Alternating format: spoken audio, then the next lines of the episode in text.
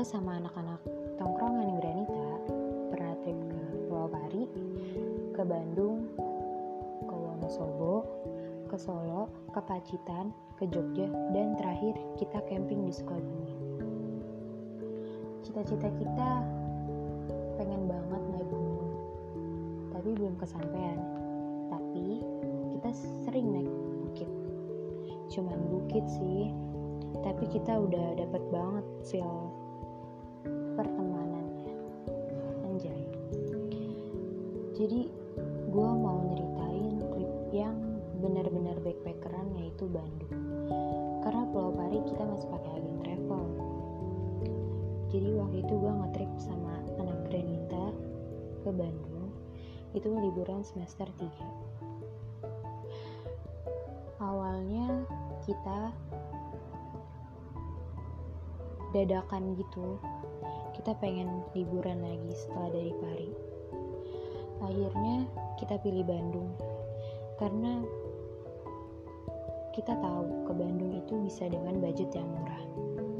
Gue sama teman-teman gue ngeteng naik kereta lokal dari Tambun ke Purwakarta. Dari Purwakarta kita ke Bandung. Gue inget banget mereka yang rumahnya pada dari Jakarta nginep di rumah gue di Cibitung karena kita berangkat jam 10 pagi di Tambun. Mereka nginep dulu di rumah gue semalam. Terus jam 10 pagi kita berangkat ke Tambun. Dan di situ kita ketemu sama ketemuan sama si Nafa es kopi susu.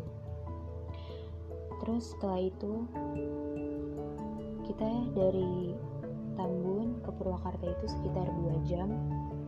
Kita sampai Purwakarta itu gue inget banget zuhur nah setelah dari setelah nyampe di Purwakarta kita ke masjid sholat. Setelah sholat kita makan. Setelah makan ada kejadian. Tiba-tiba ada anak hits Purwakarta yang minta foto sama kita. Emang posisinya di situ teman-teman gue lagi foto-foto. Setelah itu kita turutin kemauannya kita foto bareng. Tapi ya bareng-bareng. Gak kita sendiri-sendiri gitu. Dari situ tingkah orang ini aneh. Dia selalu ngikutin kita ke mana pun kita pindah tempat duduk. Gue sama anak-anak Granita dapat kereta dari Purwakarta itu sekitar jam 4an dari Purwakarta juga kita sampai Bandung itu maghrib.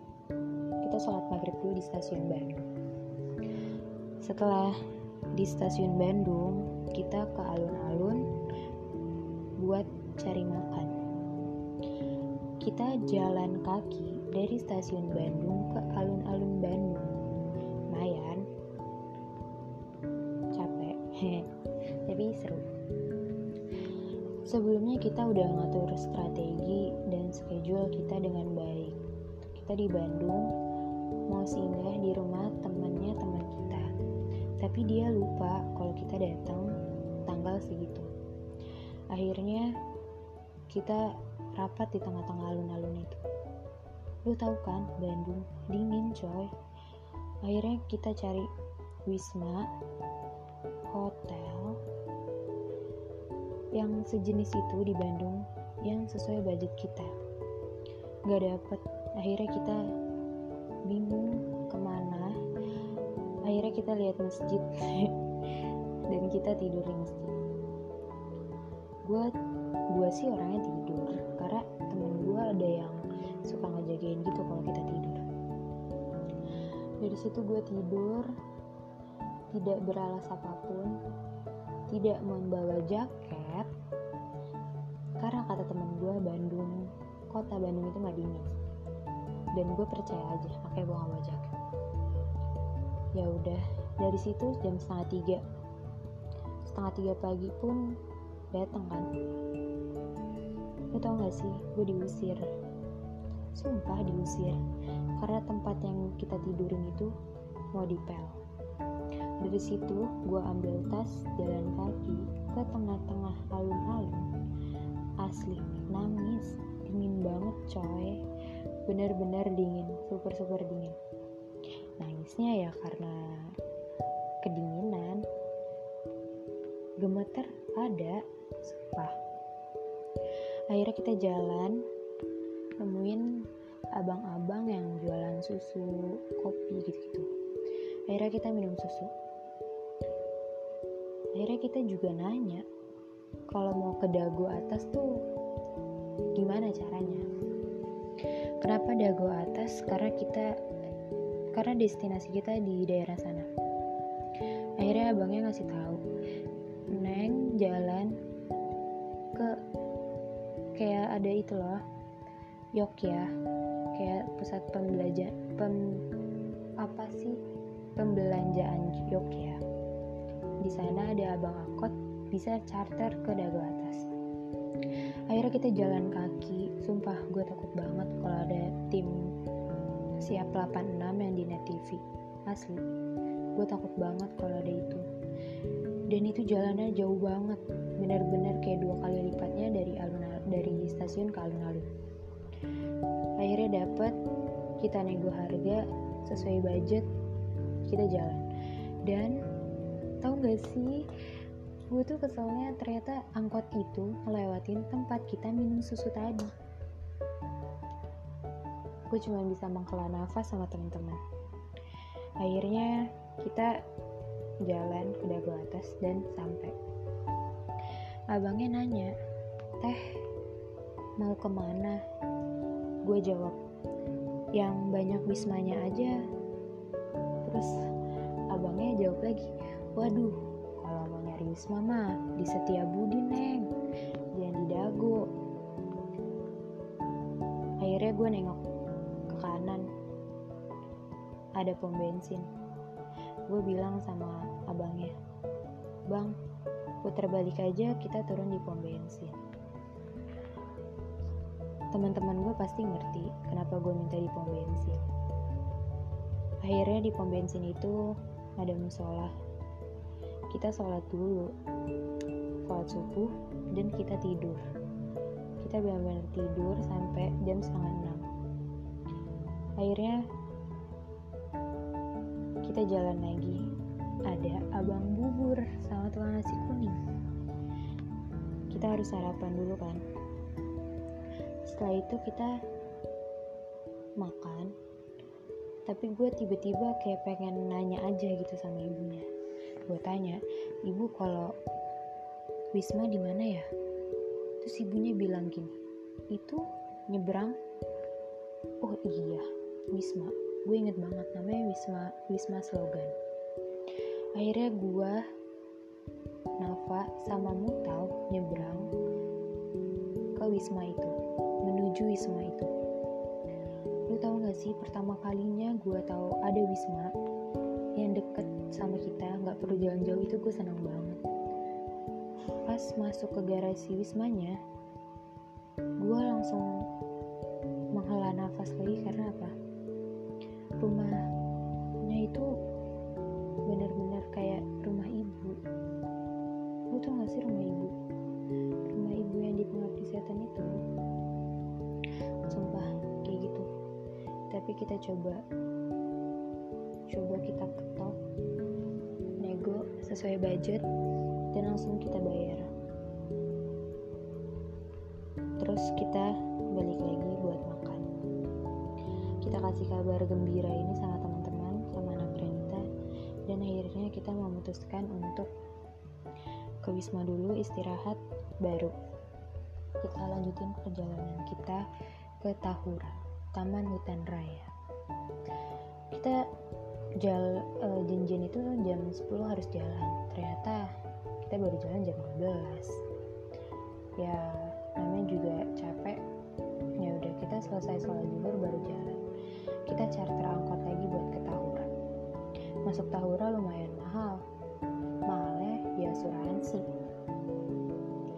Setelah itu dari Tahura ya kita keliling-keliling doang ya hutan. Setelah itu dari Tahura kita pesen grab buat ke puncak bintang. Dengan harga 10.000 semua grab kita udah datang. Tapi grab teman gue si Ica belum datang. Tiba-tiba dia datang dan ngomporin ke abang-abangnya kalau ke puncak bintang itu nggak bisa bayar sesuai argo di grab. Gue tanya terus abang maunya berapa? Dia jawab berapa? 100 ribu gue di situ langsung ya salah aja gitu. Di situ gue sempat debat sama abangnya karena abangnya bilang kenapa nggak pakai mobil aja? Akhirnya gue nyeplos gini kita aja dari Jakarta ngeteng ke Bandung. Kalau kita bawa mobil kita nggak bakalan mesen grab. Setelah itu gue jalan duluan gue cari tempat duduk dan gue nangis. Sedih aja gue dikituin sumpah. Gue masih keinget banget gimana gue nangis di Tabura akhirnya ada abang-abang baik yang nawarin kita kalau mau ke puncak bintangnya naik angkot mau nggak? Boleh berapa harganya? Gue jawab sambil mengelap air mata. Ternyata sesuai budget kita itu kita charter angkot sampai kita selesai di puncak bintang dan dianterin sampai Wisma emang Allah tuh maha baik banget. Dan jalanan ke puncak bintang itu benar-benar kanan kirinya itu jurang dan gelap. Gue nggak kebayang kalau gue sama teman-teman gue naik grab motor terus kita misah. Dan jalanannya itu satu arah gitu.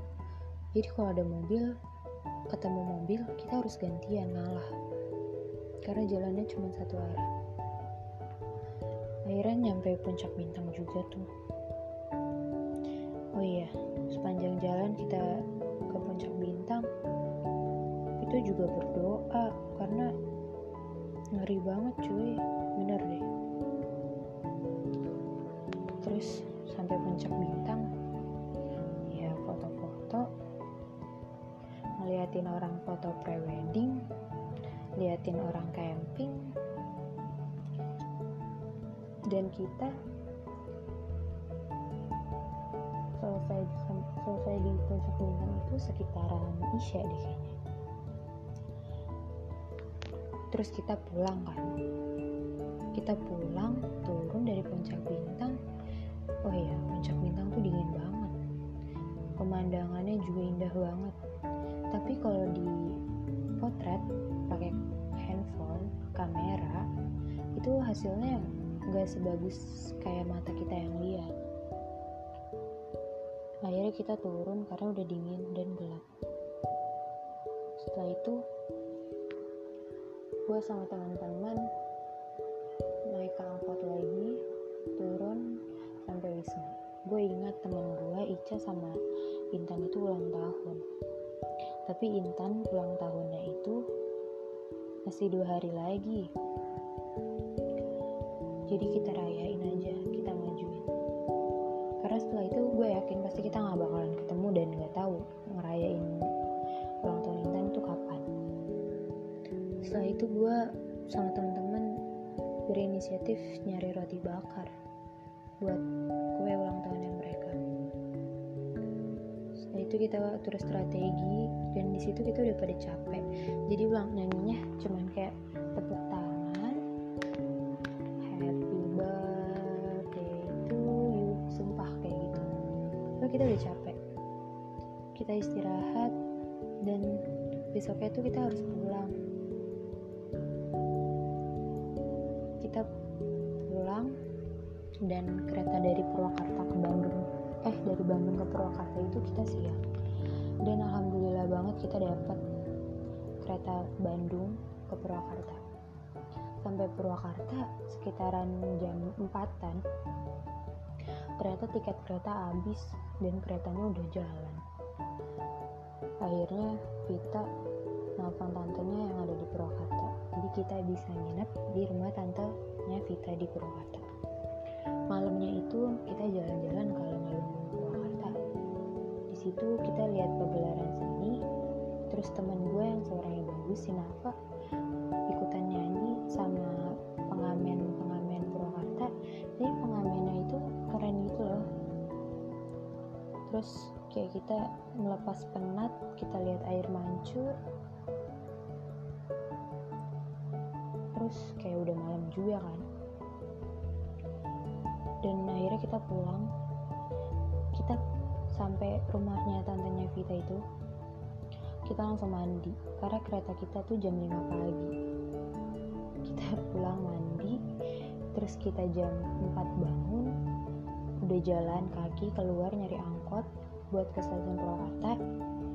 Kita pesan tiket dan langsung kita naik ke kereta. Dan ternyata tuh pas gue bangun-bangun kereta udah jalan kayak udah di Karawang gitu. Dan keretanya penuh banget sampai ada orang yang berdiri. Ya maklum kereta lokal. Ternyata sampai di Tambun itu sekitar jam 8 pagi. Gue dari Tambun mesen grab ke rumah sekitar 15 ribu. Teman-teman gue di Jakarta lanjut naik KRL turun di ada yang turun di Klender, Buaran, dan ada juga yang turun di Kemayoran.